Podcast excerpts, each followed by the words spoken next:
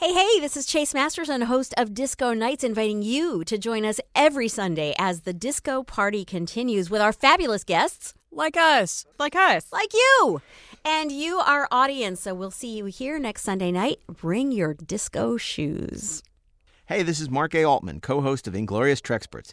If you're a Star Trek fan who thinks you know everything about the history of Star Trek, check out my best-selling 2-volume oral history of Star Trek from St. Martin's Press, The 50-Year Mission, available wherever books, digital and audiobooks are sold. This is not Sean Connery, but that doesn't mean you shouldn't listen to the 430 Movie podcast at 430movie.com.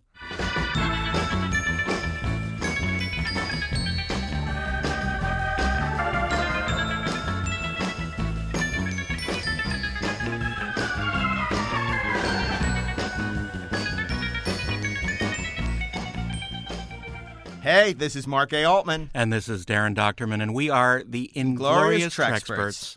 Welcome, Darren. Good to see you. Well, it's good to see you as well. You just got back from an exciting trip to Ticonderoga, New York. I just got back from the Star Trek Original Series set tour, and boy, are my arms tired.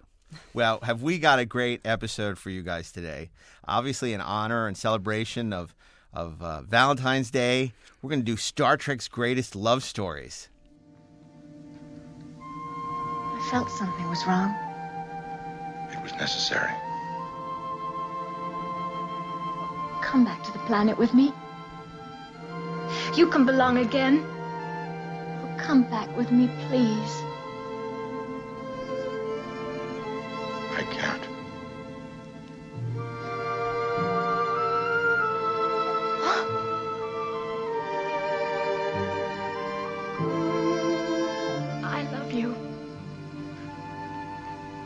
I said that 6 years ago, and I can't seem to stop repeating myself.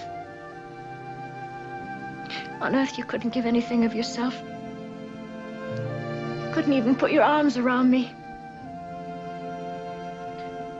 We couldn't have anything together there. We couldn't have anything together anyplace else. But we're happy here. I can't lose you now, Mr. Spock. I can't. I have a responsibility to this ship. There's love stories in Star Trek? There's love. There's even kissing. My 9-year-old son is not too thrilled about that, but for the rest of us, it's very exciting. And just keep going the way you're going. You'll like it a lot. The apple. We are joined today to celebrate it's love, love, love. No, that's Galactica. We have some great guests. I'm thrilled that joining us from our sister podcast, Disco Nights, Alexandra August, who's a writer for CBR and Screen Rant. She hosts her own Star Trek Discovery podcast, Disco Trek, and Alexandra August. Hello, everyone, and I am a huge, huge, huge fan of romance on Star Trek. Well, welcome. Oh, you're one of those. Oh, yeah. Okay, gotcha. Now, he's finally joining us. We had to wait to bring out the big guns, the guns of Navarone. But the god of war is here, the ultimate Trekspert. We're the Inglorious Treksperts. We have the Inglorious Trek. Not only does he own every photo novel and every original poster in mint condition, he had a Star Trek bar mitzvah. He got us beat by at least 12 parsecs, if not more, whatever that means. He's the Citizen Kane of Star Trek fans. Yes! Yes! I want a new intro. He's a legendary film critic. He is the movie reviewer for Collider. And it's a shame we don't have any time today. Good night, everybody. And he is here with us to talk about love. He walked on Star Trek. And the amazing thing is Scott Mance. He walks among us. Alexandra, you are a big fan of romance on Star Trek, but really, when it comes to Star Trek, I feel like the first thing that comes to mind for most people, it's not the love. It's not the love stories. It's not really the romance. It might be like the time travel episodes. It might be like the Klingons. It might be the Romulans or whatever. But the Enterprise. But the fact is, that the love stories and the romances on Star Trek have endured for 50-plus years, as we are going to talk about on Inglorious Treksperts right now. Today, Inglorious Treksperts is the ultimate Trekspert. And by the way, I have to say, you finally have me on. I'm like, why don't they ever ask me to come on? What are they waiting for? I love talking about Star Trek. We're waiting for love. We're waiting for Valentine's. Love. Celebrate the love. We're waiting for fan fiction. Star Wars. One of the great things about this subject is because, well, the theme to the original Star Trek is a love song. Mm. Well, the theme written by the lyrics written, you know, yes. I say that in quotes, by Jim Roddenberry and Alexander Courage. He absolutely wrote them. They were without the permission of Alexander Courage. Yes, okay, right. But he wrote them. And it is a a love song, Beyond the Rim of the Starlight. We'll my love is wandering in Starflight. Yes! I know he'll find in star-clustered reaches love, strange love a star woman teaches. I know his journey ends never, his Star Trek will go on forever. But tell him as he wanders his starry sea, remember me. Well done, mister. I had to go. Very, very impressive. I'm like going on the web to try and find the lyrics. Meanwhile, you're just like reciting them like that. Like that. That is a deep cut, mister. I'm very impressed. Sometimes it's the deepest cut of all. Well, fortunately, those words never made it into any audio version of it, thankfully. Although I think Jack Black did a recording of it. Did he really? Live, yeah. God bless Jack Black. Shatner should do it. No kidding. That would be great. Be awesome. You know, I mean, the reason that I feel like that was even written in Shatner's voice. Like, if you think about just the grandiose nature of this Darren, please do it, Darren, please. Someday. Please, baby, please. So, yeah, the reason that Gene Roddenberry wrote those lyrics is because, basically, he wanted a piece of the publishing. So even though Alexander Courage wrote the music by Roddenberry writing. This was pretty common back in the 60s and 70s. I mean, Glenn Larson, you know, has a publishing credit also on the Battlestar Galactica theme and, you know, wrote some of the songs like It's Love, Love, Love. Yeah. And Roddenberry, you know, wrote the lyrics so that he would get a piece. It's like residuals with actors. Every time the Star Trek theme is played, not only does Alexander Courage get a piece of the publishing, but Gene Roddenberry did. And that actually proved quite lucrative. And unlike the residuals of the era, they didn't stop. Right. You know, music royalties were in perpetuity. So he made quite a bit of money over that thing that probably took him about 30 seconds to jot down on a napkin somewhere. Well, I don't know how long it took him, but I do know that it took Alexander Courage a long time to get over that. Yeah. Because it was a big surprise. Yeah, I have to say, though, it's fairly common, you know, particularly, you know, in the era. You'd find, if you look at a lot of these classic TV themes that we know, they, you know, have weird lyrics. Usually it's the creator of the show with a composer, and they don't know a lick of music and have never written any other songs in their life. There are lyrics to Bewitched, right? Right. Like, bewitched, Samantha is a witch. And it's not great. Like, you don't want to hear it, but yeah. No way. Wow, this is very educational. You've got me in your spell, bewitched, bewitched, that's how you do so well, something like that. Yeah. Wow. Yeah. That's great. So does I Dream of Jeannie. What are the lyrics? Jeannie, fresh as a daisy, Jeannie, how she amazed me, something like that. That actually makes sense. That makes more. I would have loved to hear that. Talk about a tangent. There is a ship looking for Earth. Oh wait, no. Trying to find the planet Earth. Cylons are out to get us. So love stories. Yes, love stories. Well, look, we're going to talk for Valentine's Day. First of all, let me ask. What you're going to get your paramour or more? Like, what's a great Valentine's Day present? I tribbles? No. What Scott? What's the best Valentine's Day present for our audience? You know, if you were going to try and impress someone with a wonderful, lavish them with a token of your affection, what would it be, Scott? What you mean, a Star Trek tone of affection, or just a Oh, man, chocolate. You know what? I would get them the plants from This Side of Paradise. Oh, the spores. Shoot the spores because, A, they're plants, they're flowers. B, they spread love. And, you know, what more do you want for a Star Trek fan you know, to have a Star Trek reference, to have a flower, to spread love. I mean, come on. It sounds like this way to Eden now. You're going late third season. You know, you're totally taking away the joy of the first and second season here, especially the first season. That episode was directed, by the way, This Side of Paradise, written by Dorothy Fontana, directed by Ralph Senensky, who directed some of the most sensitive episodes of Star Trek, including my all-time favorite, which I am not ready to talk about yet because I will get to it as one of the great love stories on Star Trek. Hold that thought. Do you remember what the original title of This Side of Paradise was? The Way of the Spores. Very good. Yes, sir. You win a set of steak knives. Alexandra. Which is also a nice gift for Valentine's Day. What about you? What's your what's either a gift you like to give or receive in the Star Trek milieu? Couple of nights in the Hollow Suite. Oh, staycation on DS9. Nice, good choice, goodness. Good choice. Right off the top of your head, Alexander. Oh, I've thought about this for a long time. Darren Docterman, you know, I think that the greatest gift that you can give to a loved one is to try and help them enjoy Star Trek as much as you do.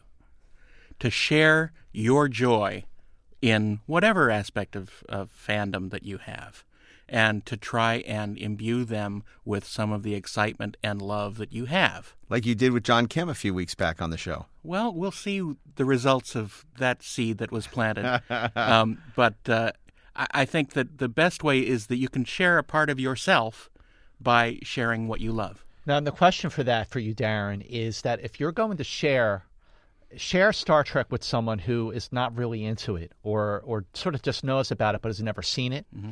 and you want to just sort of them to get the idea, the general idea, what it is that you love about it without getting too deep, without showing an episode that like maybe fans will love more than casual fans, what would be an episode or a couple of episodes that you would show someone to say, okay, this is what I love about Star Trek, watch this episode? Trek 101. Right. I think, you know, the obvious answer is the fan favorite Trouble with Tribbles, because that has humor. It has all our characters acting, you know, very correctly as they usually do, and it has intrigue. It has a fun story. It has the only love money can buy. That's correct. There you go. Well, except if you're a lithium miner, but. Hey, I'm just saying. But I also think that the Corbomite maneuver is the first episode shot filmed for the season. Is iconic Star Trek. Mm-hmm. It is. And it has all the elements in there that make it fascinating, that make it intriguing, that makes Kirk such a great leader, mm-hmm. that makes the crew so efficient, and the mystery of space. So funny. Not the best Star Trek episode, but perhaps the most Star Trek episode ever made. Yeah, the one that should have shown first. Well, yeah, I mean, it was just the special effects weren't ready. Right. But when you look at it, you're right. It has the fear of the unknown, the idea that, you know, what we don't understand isn't necessarily an enemy, the whole idea that Baylock is fearsome and horrible, but when we really peel back the onion, we find out it's just this little, you know, unthreatening space alien. And also the love story between Bailey and Baylock is wonderful. Well, not just Mr. Spock. Poker. Alexandra, I'm curious to get your take on this. Like, what would be the episode of any Star Trek? Not Wait just... a minute. Who's the host here? No, I'm curious because I want to get your perspective. Once you get him going, there's no stopping. Well, you be careful what you wish for happening on the show. I like starting with Trouble with Tribbles because it's so accessible on so many different levels and for so many different ages. And it's so light, too. And it also maintains a very Star Trek feel. And you get a good sense of the actual world. Like Harry Mudd's there. The Klingons are there. Cyrano Jones. Yes. Oh, I'm sorry. Yes, Cyrano Jones. They're kind of conflated in my head.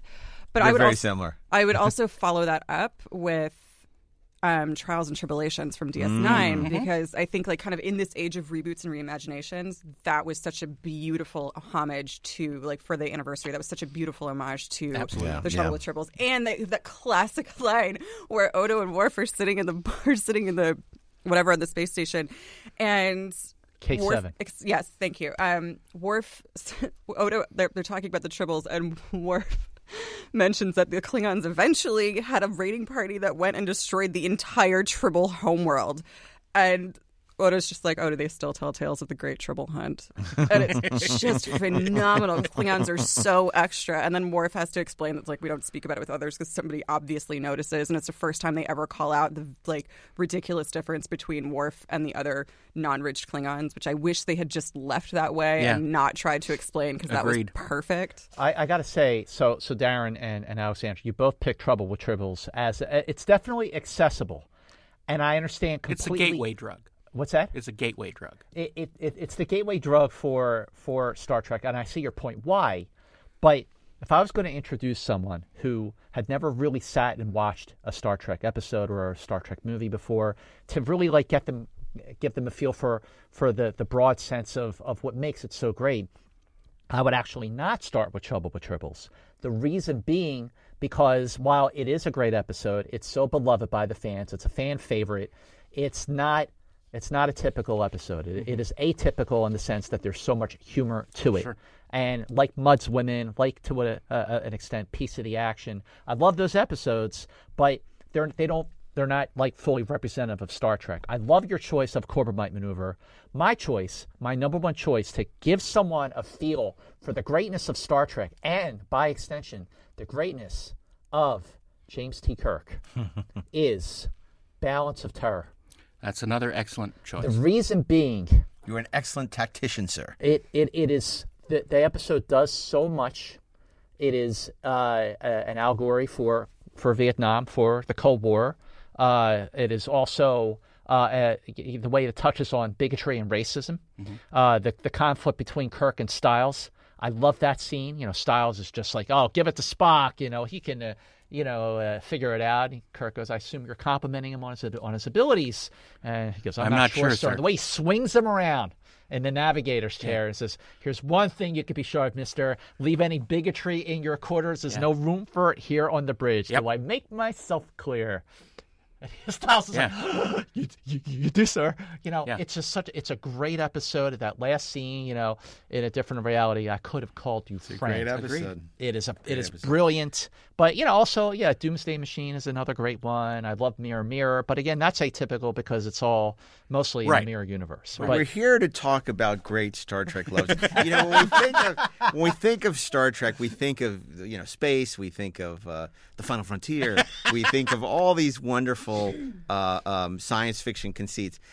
Someone who's not that familiar with Star Trek may not immediately think of Star Trek as a show that was comprised of great romantic drama, but in fact it was. And I'd love to hear from each of you, on this Valentine's Day week, what your favorite classic Star Trek love story was. Maybe Darren. Let me jump in.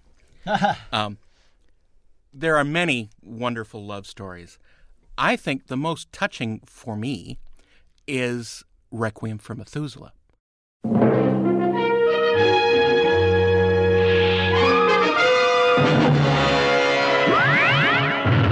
If you do not leave voluntarily, I have the power to force you to leave or kill you where you stand. Have you ever seen a victim of Rigelian fever? They die in one day. The effects are like bubonic plague. The Enterprise, a plague ship. A last tender encounter, Captain Kirk. Be thankful that you did not attack me, Captain. I might have accepted battle, and I have twice your physical strength. How childish he is, Raina. Would you call him brave or a fool? I will not be the cause of this. I choose.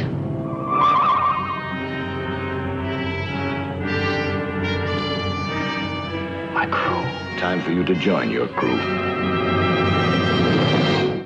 And I know third season is a bit of a dicey proposition for a lot of people, but I think this is a lovely story of Flint, the immortal, creates this android who is the perfect match for him, the perfect woman for someone who has lived for so long. And only she is able to be up to his level of a companion. And, of course, she has been created so carefully and so perfectly that Kirk falls for her big time. Mm-hmm. And she didn't need to be creative perfectly for Kirk to fall for her. No. Good point. It's actually... He's been with a couple of imperfect women, too. He has, but remember, he has never fallen in love. And I think this is one of the first times that he actually was in love with her before he realized she was an android. Well, I have to tell you, I actually... completely disagree. I mean, but you know, you are entitled to your opinion too. I find that episode very the fact that Spock wipes Kirk's mind of this entire relationship at the end. I need my pain. What happened? He needs his pain. He thrives off his pain. Kirk's not somebody who needs to have these. I think he'd be more concerned about, you know, the fact that he's lost crew members, then he's lost a robot companion, you know, that he just met a week ago that he stole from Mr. Flint. Well, obviously you haven't gone through being catfish on the internet. Well, I think that, by the way, that moment at the end of that episode. I think it's a beautiful moment. It's a beautiful moment. He leans in and says forget, and then it just cuts to the end credit there. So correct me if I'm wrong. That episode was written by Jerome Bixby. Yes. Who did Mirror, Mirror, Day of the Dove, and co-wrote By Any Other Name with DC Fontana. Mm-hmm. So what I love about that episode is exactly, I mean, just following your point. The only issue I have with that episode really is that, you know, unlike other love stories, especially where Kirk either is with a past love interest, like in like Deadly Years or something like that, or obviously the Citizen Kane of Star Trek episodes. Yeah, well, look, I don't even want to go there yet because... But, well, I'm not going to get into that episode, but on Requiem for Methuselah, I just felt that Kirk sort of like sacrificing his love, his career, his love for the Enterprise, the way he just surrenders himself over to this android, even after he finds out that she's an android. It seemed a little too easy. And sort of betrayed the really inner turmoil and conflict that we've seen him have in the past. And I mean, I like the third season; it has its merits, and that episode is one of them. Yeah, people are on a colony if they don't get this Rigelian, whatever. I got the generic version. So same chemical makeup. Don't worry. There's so many things that concern him as a captain. Agreed. That for him to suddenly become obsessed and get into this cockfight with Flint over this robot girl, I just think it's again, no disrespect to you because you're a cold-hearted man, Mark. That's what I like about it. But it's only because I felt strongly about this for many years because I know a lot of people love Requiem for Methuselah, and I love the title. Sure. You know, and I love the idea of Flint being all these legendary people like Da Vinci and all these, and I, you know, how Spock sort of puzzles it out, like when he realizes who this guy is. Like, there's a lot in there that it's interesting, but the Kirk like falling in love with this woman so deeply, you know, based on what? There's nothing, you know, about her that is so compelling. Which will lead me into I have to go into my choice to make this argument, but. You know, my choice is, of course, as Scott would say, the Citizen Kane of Star Trek, the City on the Edge of Forever. Mm-hmm. Now, in the City on the Edge of Forever, Captain Kirk falls deeply in love with a woman because she shares his values and his passions and her caring. And there is this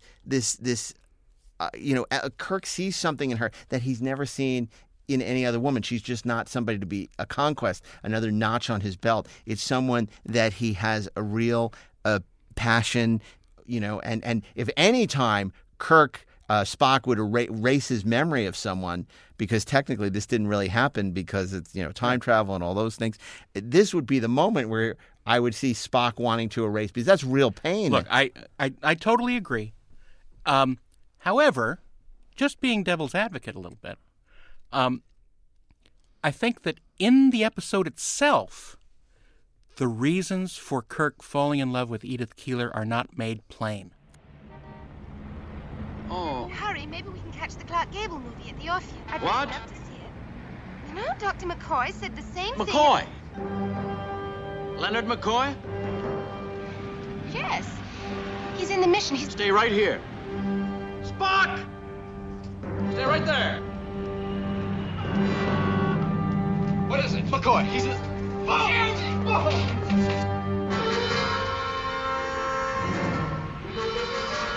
Jim.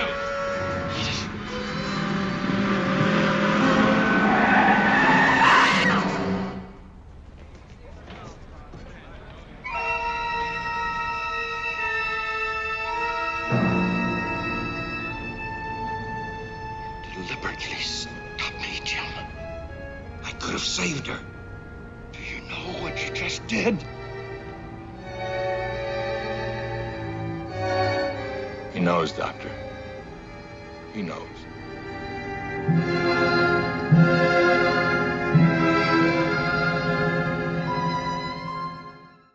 Well, within the episode itself. All right, I have to disagree. It goes from meeting her to taking her to a movie. It's really quick. Cable movie. Doesn't she explain like her entire sort of job and reason for being and why she's doing the things that she's doing? I mean, like you said, Mark, they share these values, and one of the reasons I like that episode is because like he has conversations with her before it ever gets sexual, before they ever start flirting. And they, like, it's as a woman watching that, I'm like, oh, this is a real person. That's so nice, and it's not this sort of two-dimensional the future body that he lives in. Decades, if not centuries. Exactly. She has a vision of the future that he's from. And that whole scene where they're walking down the street and he says, one day, let me help, we'll replace even I love you. Right. And I mean, that is, there's something substantive about that. Clearly, look, I totally agree. Clearly I understand. The reason that City on the Edge of Forever works, and yes, it is the Citizen Kane of Star Trek episodes because it's a whole lot more than just a love story. And it is the greatest Star Trek episode ever produced across all 6 shows, or 7 if you include the animated series, I think. It's not my personal favorite love story. I'll get to that. But I'm going to support Mark on City on the Edge Forever and on his relationship with Edith Keeler because of the points you just said. And listen, you know, you sometimes a connection is instantaneous because they are soulmates. Kirk sees himself in Edith, and she sees herself in Kirk. It is an instant connection. You know, yeah, sure, the initial attraction was physical, but then it becomes so much more deeper and so much more emotional. And the other brilliance of that love story is that we don't even see, we're not even introduced to Edith Keeler until halfway through. Sister Edith Keeler, as it says in the credits. Yeah. But we're not even introduced to her until halfway through the second act. Mm-hmm. And yet she has the rest of Act 2, Act 3, and Act 4 to make her mark so that when Kirk makes the ultimate sacrifice to save the future, save the Enterprise. You feel that pain, that tragedy. You feel it. That sacrifice. When they go back to the future and go through the Guardian, time has resumed its shape. So when that happens... And, you know, Scotty and Uhura, they're like so happy to see Kirk, Spock, and McCoy come back through and that the future has been restored. Everything's okay. Mm-hmm. But when Scotty sees the look on Kirk's face, that clenched jaw, he's not even looking anyone else in the eye. You know, Scotty and Uhura, their smiles fade. Like they're like, okay, what happened? Yeah, yeah. Something happened. And that the impact of that line, let's get the hell out of here, is... I get the chills just thinking about that. And I completely agree. You know, and I get the chills even early on when Joan Collins first sees that they're thieves. They've broken into her mission. Mm-hmm. But yet there's something about him that she immediately sees that he's not who he appears to be. And I also think that in this episode, what's so just... you know, absolutely extraordinary. As you said, the character sort of developed in whole cloth in 2 acts. Yeah. Because she comes in like, but Harlan Ellison would always dismiss it, and you know, for many reasons, including the fact that he was so dramatically rewritten. But he says, "Oh, the ending's bunk," you know, where Kirk lets her die. To me, that's what makes it so powerful. What makes it so powerful. He was 100% wrong. Yeah. You know, the fact that he has to stop, and you know, even though you know, Spock grabs him, but not enough to hold him back. Kirk knows what he needs to do, which is to let her get hit by the truck. And it is the most painful, the most difficult choice he ever made as captain, ever will make as captain. And it's another reason, and this is a whole nother episode, why Generations is awful. Because clearly, if Captain Kirk could envision anyone in the Nexus, it would be Edith Keeler. And who would not have wanted to see Joan Collins like roll up in Generations on a horse? Like, come on, that would have been great. Can you imagine the impact of that scene, especially for fans? That's one of the reasons I also like City on the Edge of Forever is that I think it almost sets the tone for Star Trek romance across the rest of the series, because there's always like, yeah, we want this, but we can't, because the show doesn't obviously want to focus on that aspect of things. So there's it's not until you get to DS9 that there is a regular relationship between series regulars on a show. Mm-hmm. But before that, you have, I mean, my favorite original series romance, I would say, is the Enterprise Incident, because Spock and the Romulan Commander are... The chemistry is so powerful. Yeah, great choice. Yeah, so that, but then, again, they can't be together because of, obvious reasons. Picard and Crusher, very popular ship on Next Generation. Picard is not, and we see this more in, like, with his relationship with Nella Darren in Lessons, Picard can't compromise his objectivity. That's always the problem. I will die on the hill that is Janeway and Chakotay on Voyager. As, like, a 13 to 17-year-old girl, it was my jam. And I respect... Now, more so, what Kate Mulgrew insisted initially was that Janeway not be sexualized, or at least not be sexualized in excess, simply because she was a woman. And so that's kind of one of the reasons they didn't go that direction, to my understanding. But there was so much to mine there, because, like, again, that was almost another perfect. Of course, they couldn't really have a relationship. They're, marooned in a different quadrant, and that could have the senior staff sleeping together could seriously complicate things. So it's almost – that's one of the reasons I love romance on Star Trek, because we get it doled out in these, like, kind of delectable little pieces, and it makes it seem so much more exciting. But it's also so frustrating, because there do always seem to be these barriers, these insurmountable barriers that stop the people you want to be together from being together. It's interesting you mentioned Lessons, because – that's a really terrific Picard romance. I know a lot of people say Inner Light, but I feel like in Lessons, again, it's a similar thing. He has to sacrifice her for the common good, and it's very difficult. And then, when he has to face her at the end, it's a really terrific, powerful episode, and Patrick's great in it, and it's a really strong episode. Another frustrating thing for me, specifically with Janeway and Chakotay, but also across the board, is that these actors were so talented, and one of my favorite episode of Voyager, I guess not my favorite, probably it's one that I've seen the most, is Resolutions, because it's the first time in really 3 seasons you get to see Kate Mulgrew kind of leave the captain persona behind, and she has that scene with Chakotay across the table where he tells her that kind of ridiculous legend about the angry warrior falling in love with a warrior woman, and like clearly it's just about them, and she's like, is that really an ancient legend? And there's this intimacy between them that we never get to so rarely get to see on other episodes, because it's militaristic and it's formalized and it's science fiction and it's kind of not about that. But that also in Lessons, even though it's kind of this one-off romance, which I feels like an Alien of the Week kind of thing, they're both so good. Wendy, I forget her last name. But Wendy and Patrick are so brilliant at, showcasing this believable kind of like several week romance between two people who have things in common, and Picard probably just hasn't been confronted with this situation before. Like, I believe that he hasn't been confronted with this situation before as a captain, because he keeps himself closed off, but it works so well, and you just want more of it. I did want more of that. I wanted more of Picard and Aline from Inner Light. I mean, that is another episode that works across the board, not just as a great love story, but it's one of the often mentioned as in one of the top 3 best episodes of Next Gen. Father, I think I should marry Danik sooner rather than later. Don't you? Seize the time, Maribor. Live now. Make now. Always the most precious time. Now will never come again. I love you, Father. It's almost like the opposite of Mirror, Mirror. Like, you get to see what Picard could have been like in his sort of a family man, more emotional self. Absolutely. And just, I will say the thing about Inner Light was when Picard was living his other life, they should never have gone back to the bridge of the Enterprise. Like, they never... During that section. During that entire section. I agree.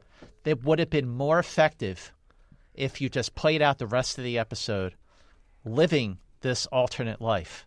Right. And then go back, because then you feel the loss, right, just like Patrick Stewart Picard. You're not just waiting for him to get back. Like, okay, when are we going to get back to normal life? I want to get back to the Enterprise Incident, because there are episodes where as a kid you like more than others, and then as you there are other episodes that you might like, okay, they're just fine, but then you, with age comes wisdom, and you have a revisionist look at the episodes. And I certainly had that with the Enterprise Incident, because it is a great love story. The chemistry between Spock and the Romulan Commander is great, and their makeout scene with the hands was very, very passionate. I don't even know if you call it a love story. It is a sex story, which makes it which is so exciting that it's Spock, because if anybody is buttoned up and that you want to see let go a little bit, it's Spock. Well, but you do and you don't a little bit, but it works so well because of that. It's a chance where he gets to use this power that has been denied to him. Right. Oh, that's true.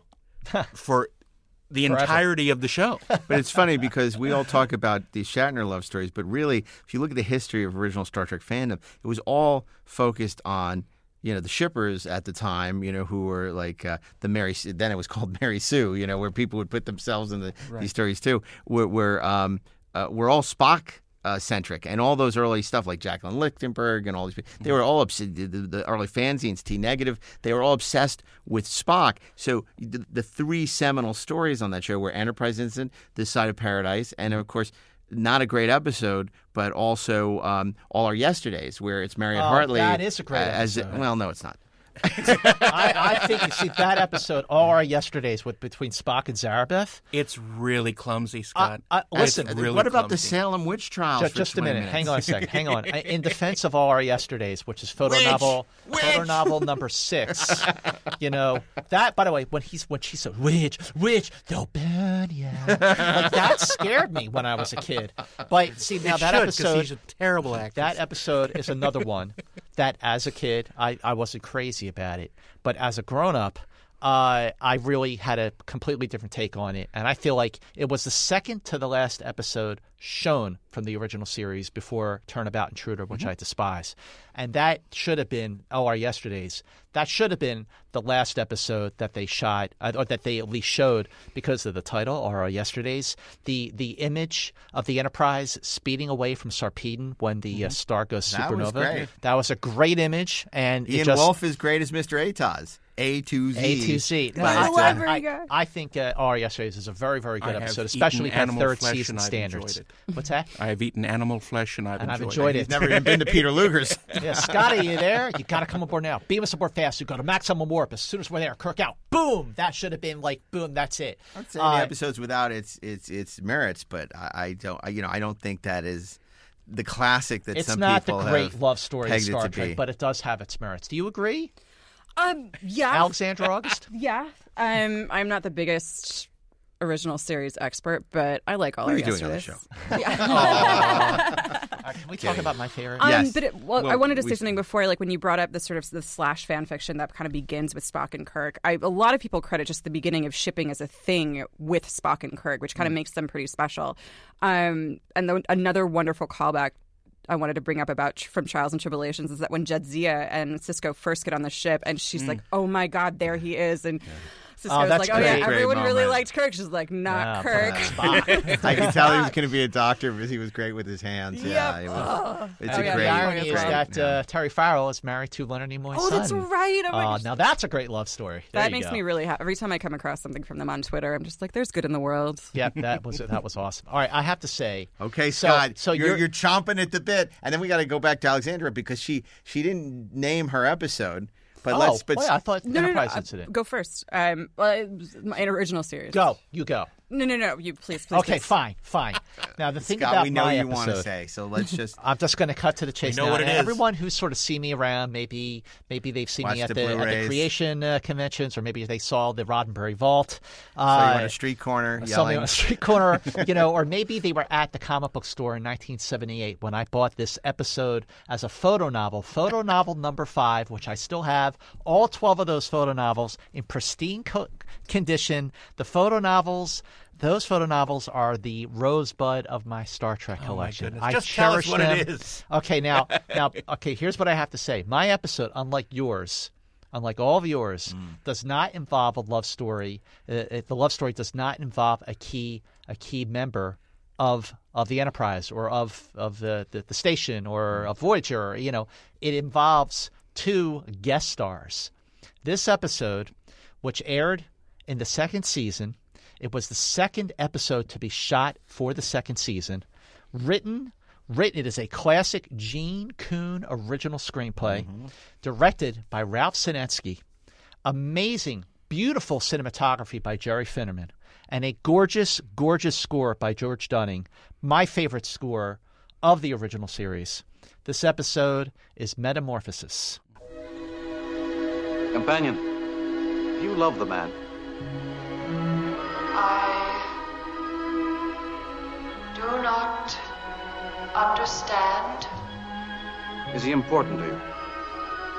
More important than anything, is he? As though he were a part of you. He is part of me. The man must continue. He will not continue. He will cease to exist. By your feeling for him, you are condemning him to an existence he will find unbearable. He will cease to exist. He does not age. He remains forever. You speak of his body. I speak of his spirit. Companion, inside the shelter, a female of our species is dying. She will not continue. That is what will happen to the man. Unless you release all of us. I do not understand. Our species can only survive if we have obstacles to overcome. You take away all obstacles. Without them to strengthen us, we will weaken and die. You regard the man only as a toy. You amuse yourself with him. You are wrong. The man is the center of all things. I care for him. But you can't really love him. You haven't the slightest knowledge of love, the total union of two people. You are the companion, he is the man. You are two different things. You can't join. You can't love. You may keep him here forever, but you will always be separate, apart from him.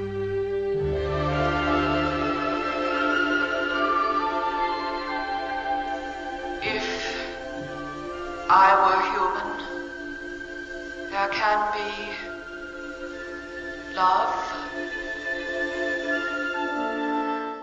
And what there's so much that I love about this episode. For starters, is the way it starts and what happens in the midpoint to flip the episode over into something different. It is basically two different stories that work perfectly together. The first part of the episode, this Energy Force, Strange, Kirk, Spock, McCoy, and Commissioner Hedford, played by Elinor Donahoe from Father Knows Best.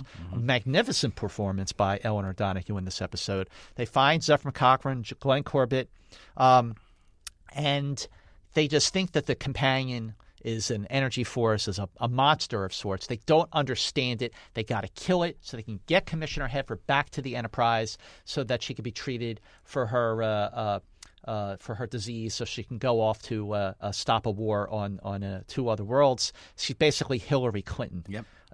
In that 1967 episode. But then the moment that you hear the companion's voice with the universal translator, and you hear that it is a female, suddenly, immediately, the episode turns into a love story. The score sounds completely different from that point forward. And it is, if you look at the way it starts off one way, I have to kill this thing, and then it turns into a love story. In some ways, it is very similar to the flip that we see in Devil in the Dark, which is another Gene Kuhn original story, sure, that it starts off one way, they have to kill the Horta, and they find out it's a mother, and it flips everything over. If you turn Devil in the Dark into a love story, It's Metamorphosis. Oh, and Elinor Donahoe, the range that she displays in that episode, going from being very, very uptight to really vulnerable, realizing that she squandered her life.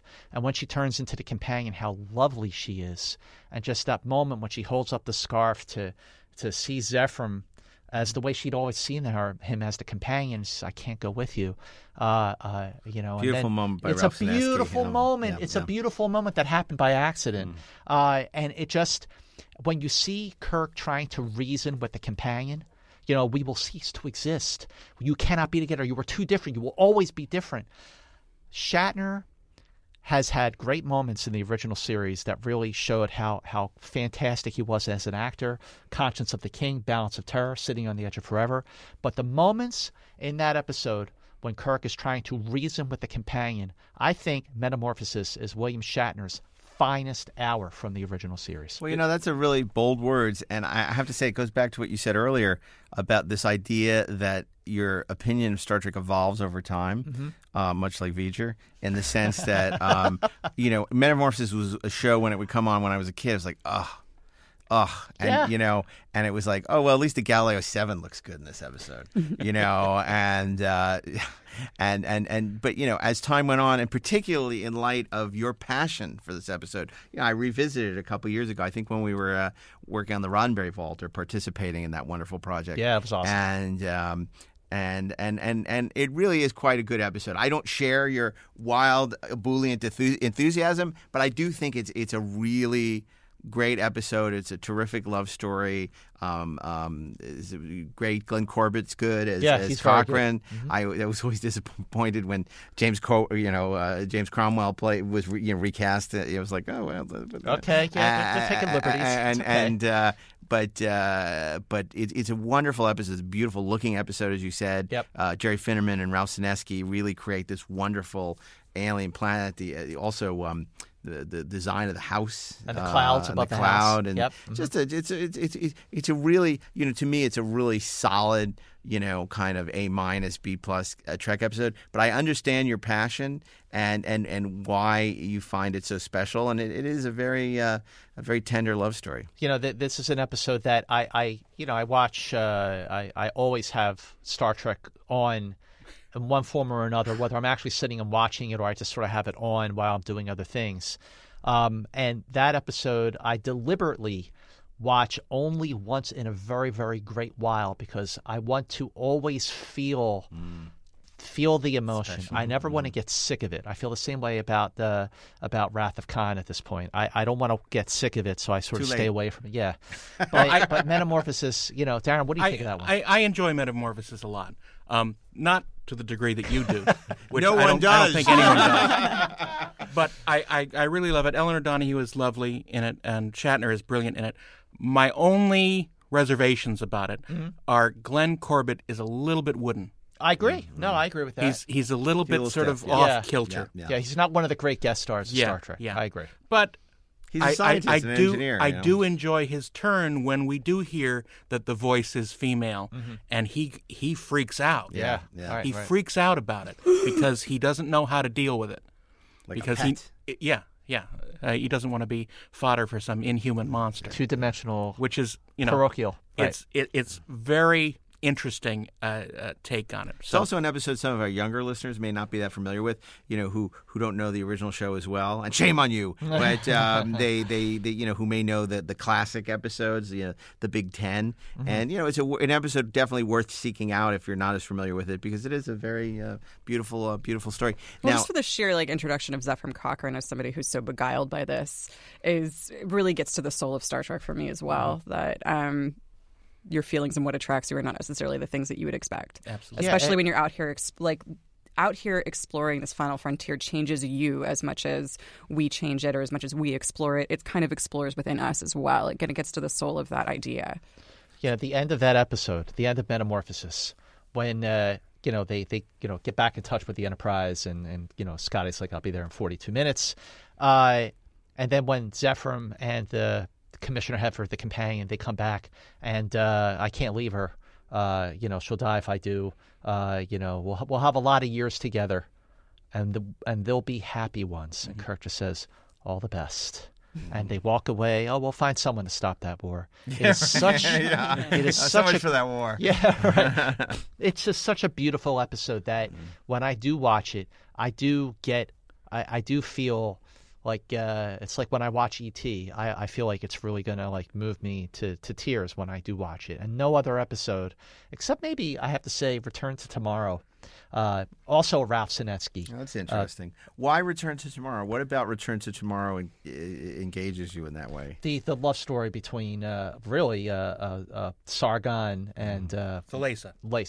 Yeah, played by Diana Muldaur. Just that last scene when they go off into oblivion. Yeah. And again, another beautiful score by George Dunning really accentuates it. The score for Metamorphosis is so beautiful. A lot of the same cues in both. A lot of the same cues, and they also used a lot of the cues from Metamorphosis in the Apple. Yeah. Another sensitive, there are a lot of sensitive episodes of Star Trek that often get overlooked. Metamorphosis is definitely one of them. So, our picks so far for the greatest Star Trek love stories of all time: Scott Mance, Metamorphosis. I said Sitting on the Edge of Forever.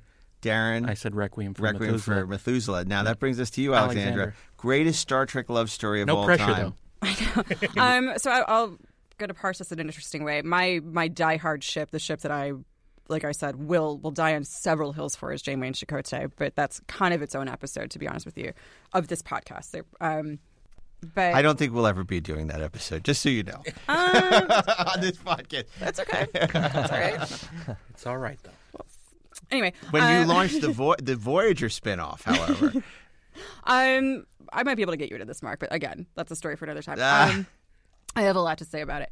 But really, actually, when I think about... There's not a lot of episodes for Janeway and Chakotay. There's a lot of, like, me looking at... They touched hands right there, and that's what that means. Okay, that's what that means. And so, I'm going to kind of put a pin in them for a minute. But really, when I think about episodes, or...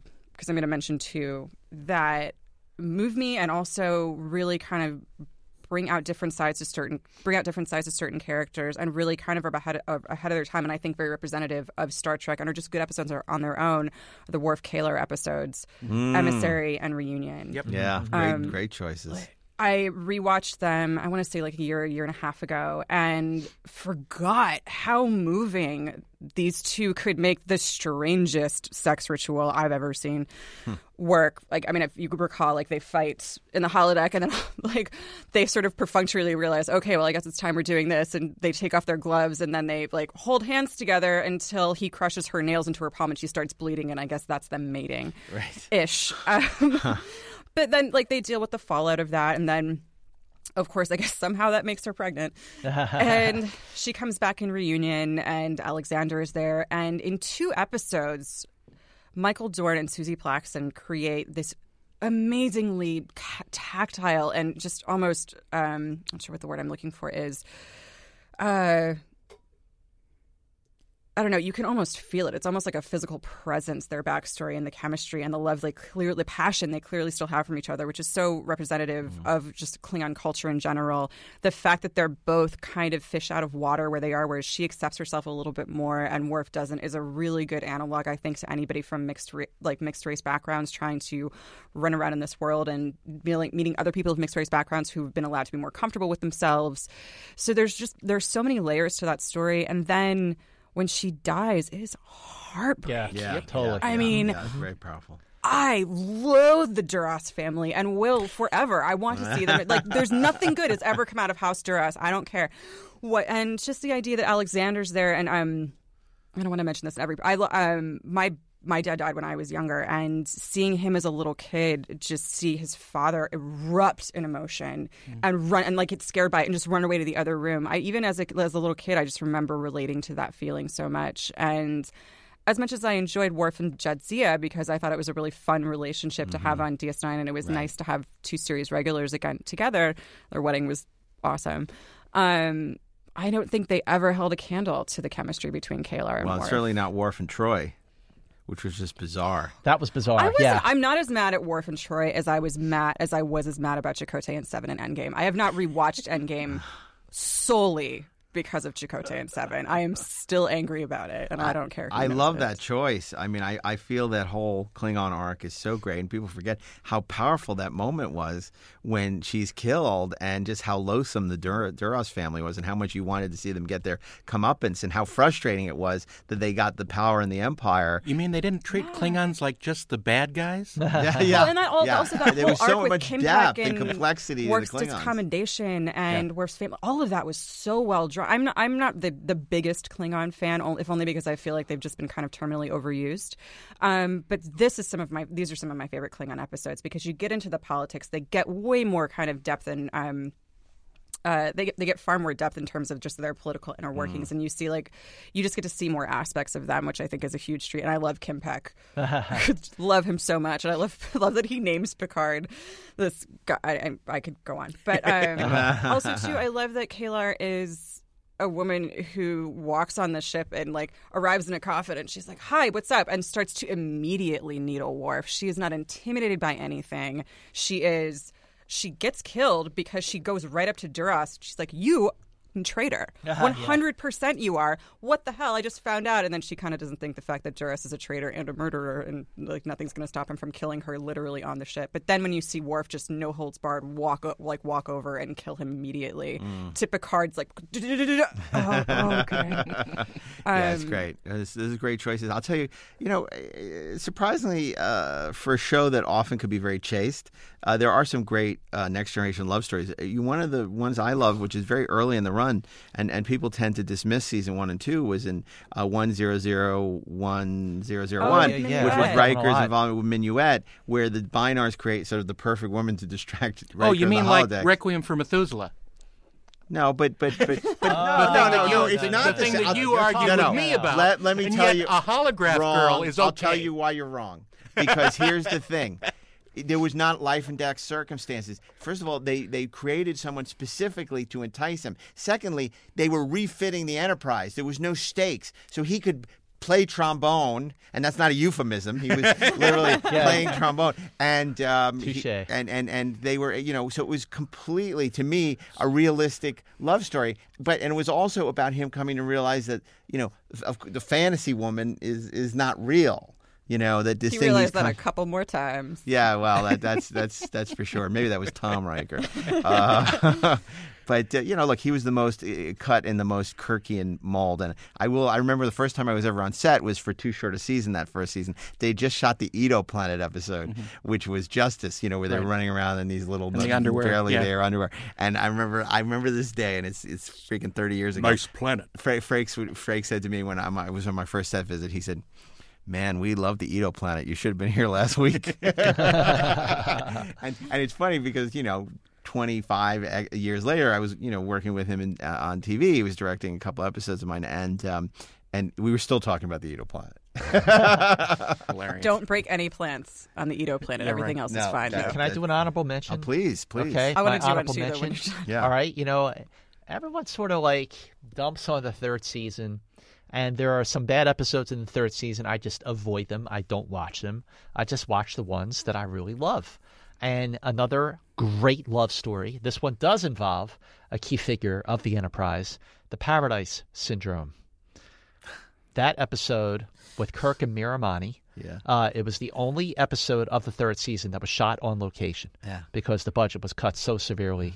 We talked about this in your book, The 50-Year Mission, about how, you got a ship full of 428 people, but a lot of times it just looked like Kirk, Spock, and McCoy were the only ones on the Enterprise.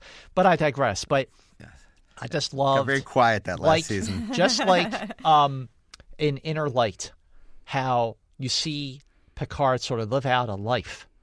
You see Kirk live out a life where he's happy.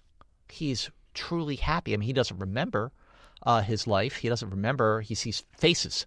He said in the dreams that he was talking about to Miramani, Sabrina Sharf.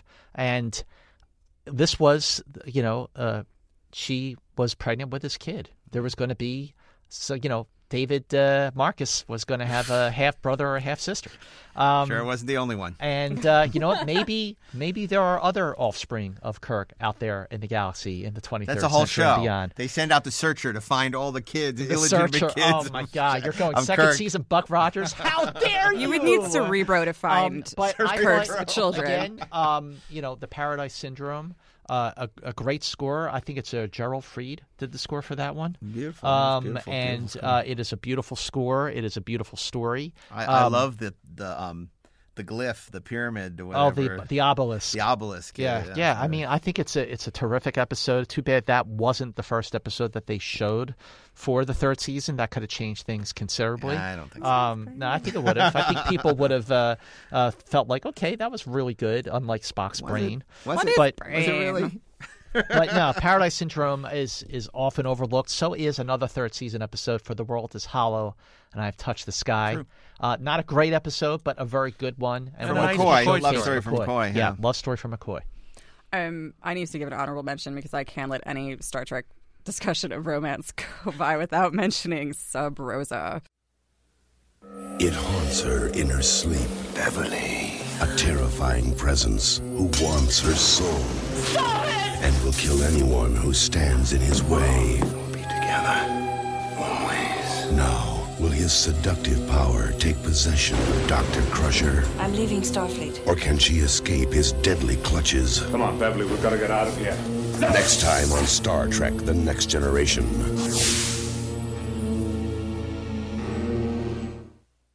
I was wondering if someone was going to bring that up. Well, you said the word chase, and I was like, hold the phone. Not that one episode where we essentially watch Beverly. Okay, what? How did that get? That I feel like that deserves its own episode of how did this get made? Because seriously, it is the concept is kind of low key abusive, and then B, we're watching Mom like.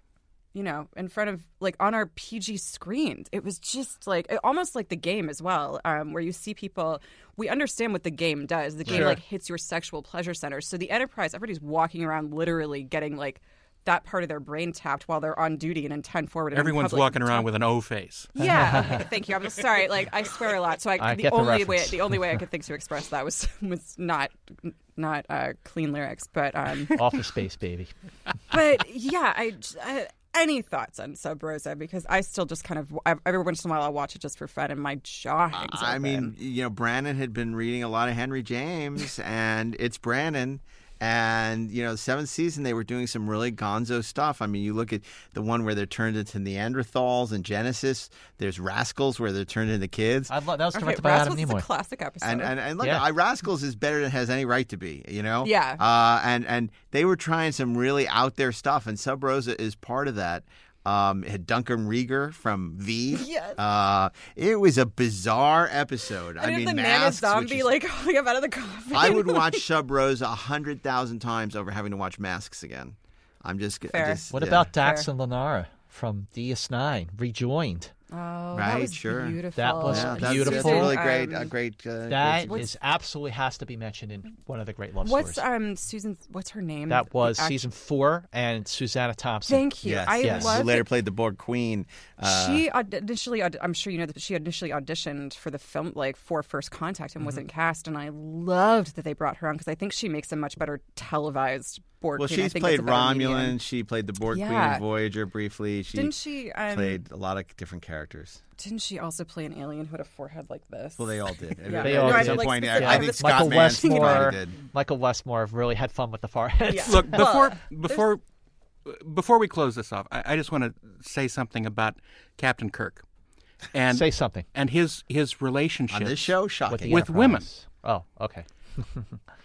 Pretty much, except for the last one that we see, all of his exes love him. Still, the last one. All of his exes are friends with him. And in court martial, yeah. Deadly years. All of them to his face. He respects them, and they like him. So he is not this Lothario that has been portrayed in popular media. Mm-hmm. He doesn't go bedding all the women in the universe. Well, what about the in Drusilla in Fred and Circuses? Does she still like him? Of course she does. Okay. Why wouldn't she? Why wouldn't she? She had a fun night with him. Yeah. A likable, charming guy, and I do think that he's gotten this reputation for being almost a Bond-esque womanizer. Yeah, but which I don't never know that, like that. Yeah, I don't know that he. I think it's. I don't know that he deserves it. I feel like the reason that happens with Star Trek is because at the same time as you have Kirk being this charming guy who's really flirtatious, we also have women in the military wearing go-go boots and miniskirts. So I think people sort of conflate those two concepts and place this frustration onto Kirk because he's this human manifestation of it, when in fact he's just kind of this guy and like who clearly enjoys women and doesn't want to settle down because he can't. He's a military commander and doesn't and that's like he doesn't right. clear, and like he and he loved women and he treated them as equals and never looked down at them with disrespect. And when you look at how charming he can be, you got to look at the conscience of the king. Mm-hmm. Worlds may change, galaxies disintegrate, but a woman.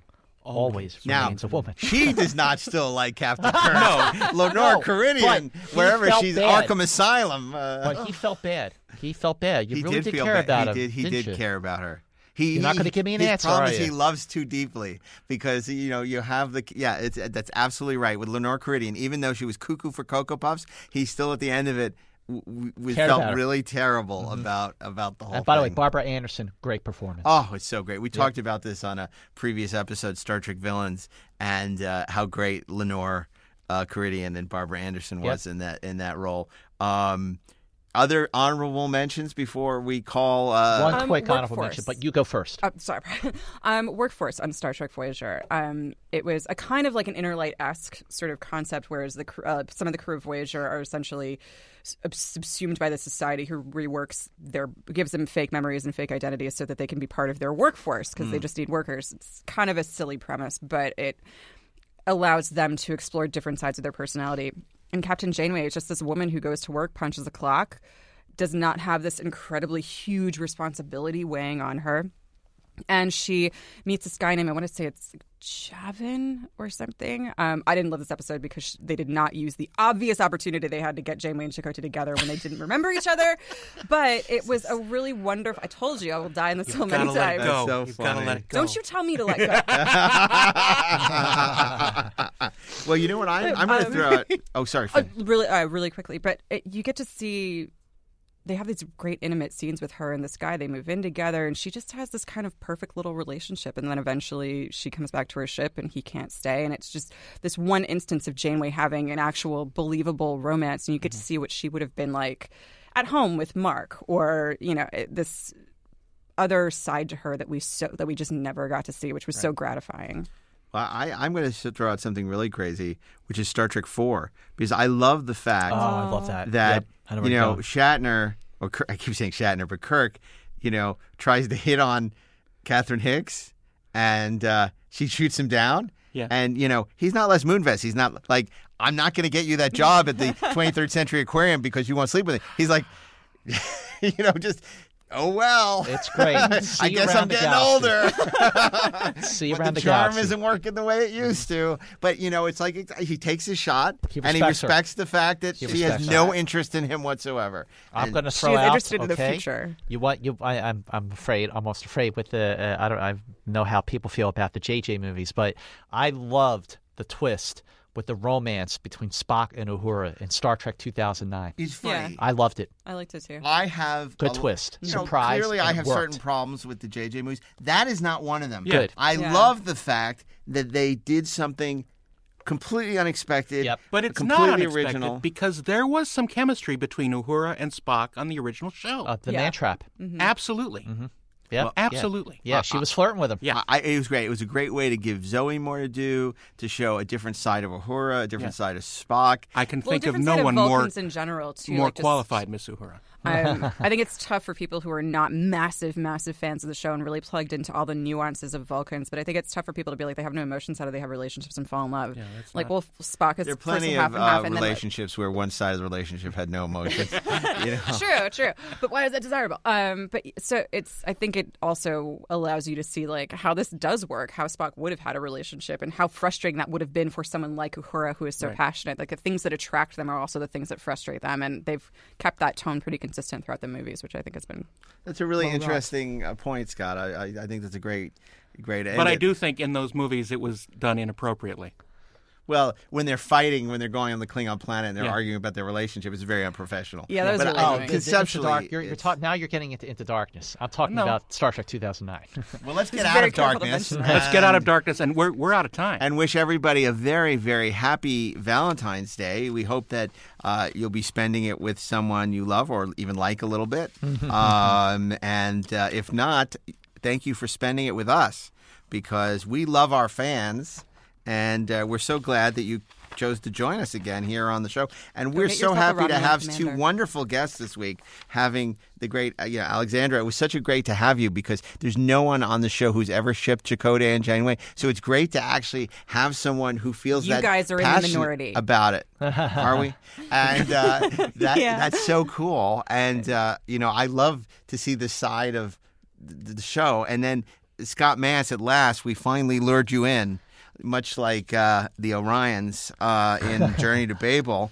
And it was great having you. I hope you'll come back. I will absolutely be back. Thanks for having me, and it sure is great. And what an honor. And Alexandra, always great talking with you. Absolutely, you too. Darren, Mark, always great talking Star Trek with you, especially when we could do it in an official capacity like this.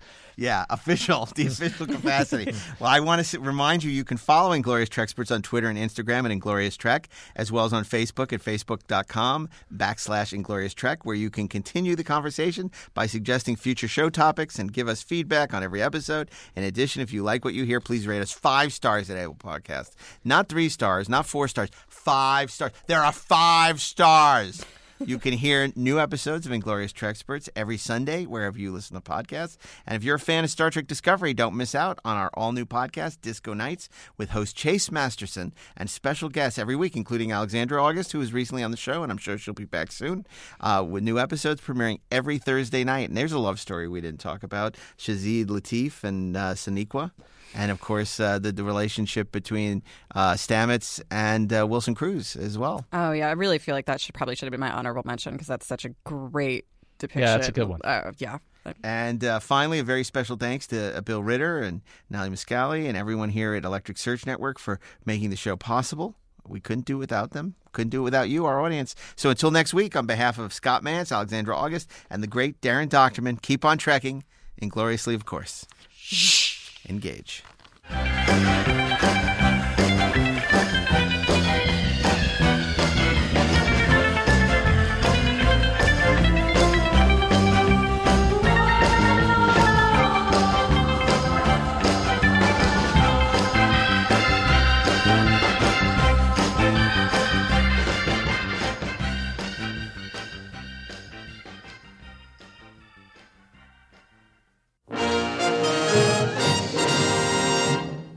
This podcast is a production of the Electric Surge Network.